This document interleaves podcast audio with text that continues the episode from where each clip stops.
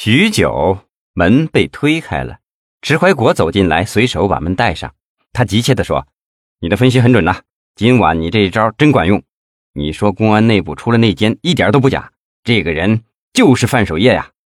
宋继明瞪大眼看着迟怀国，几乎不敢相信迟怀国说的话。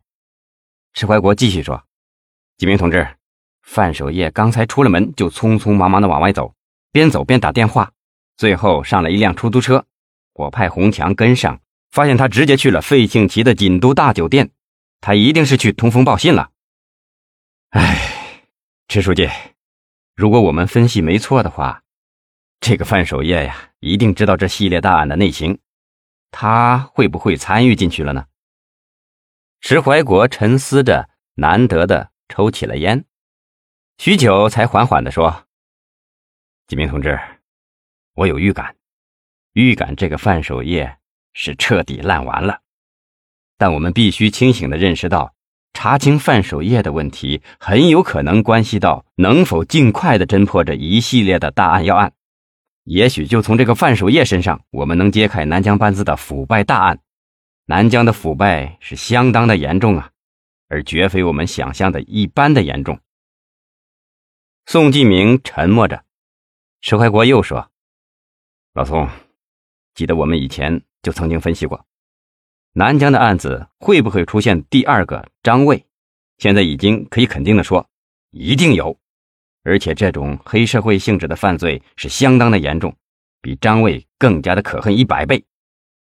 宋继明点点头，陈书记，你的话有道理，以前我一直认为是我们南疆公安内部的腐败问题，但现在看来，南疆个别领导的腐败才可能是南疆黑恶势力的冰山一角啊。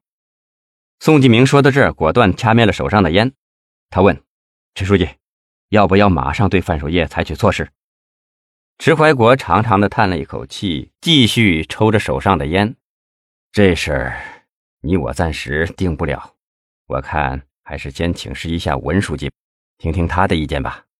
宋继明点点头，从目前情况看，只能对范守业实施双规了，可履行这个手续要通过张定国。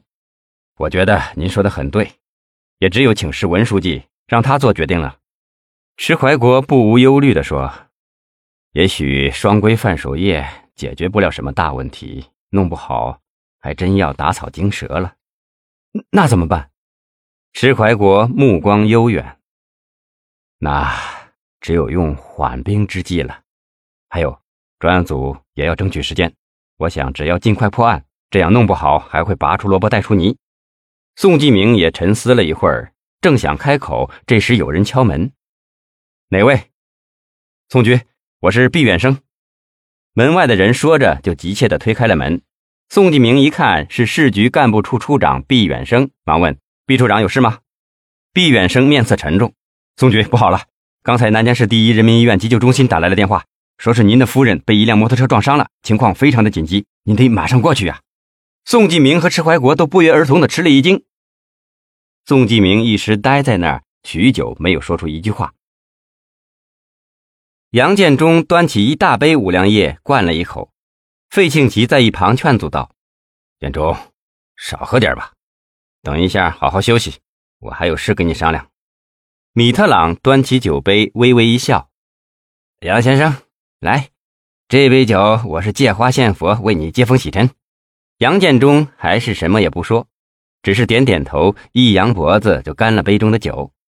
放下酒杯，他哭丧着脸对费庆奇说，姐夫，都怪我粗心，没把你交代的事办好，你按照规矩处罚我吧。费庆奇摆摆手，算了，谁让你是我小舅子呢，要是换了潘千进他们，只怕要人间蒸发了。米特朗安慰道，杨先生，算了算了，胜败乃兵家常事嘛，以后做事小心就是了。杨建忠骂道，都是黑龙这个王八蛋，这家伙办什么事都是自作聪明。费庆奇叹了一口气，其实这事儿没成也好，否则的话又多了那么多的冤魂。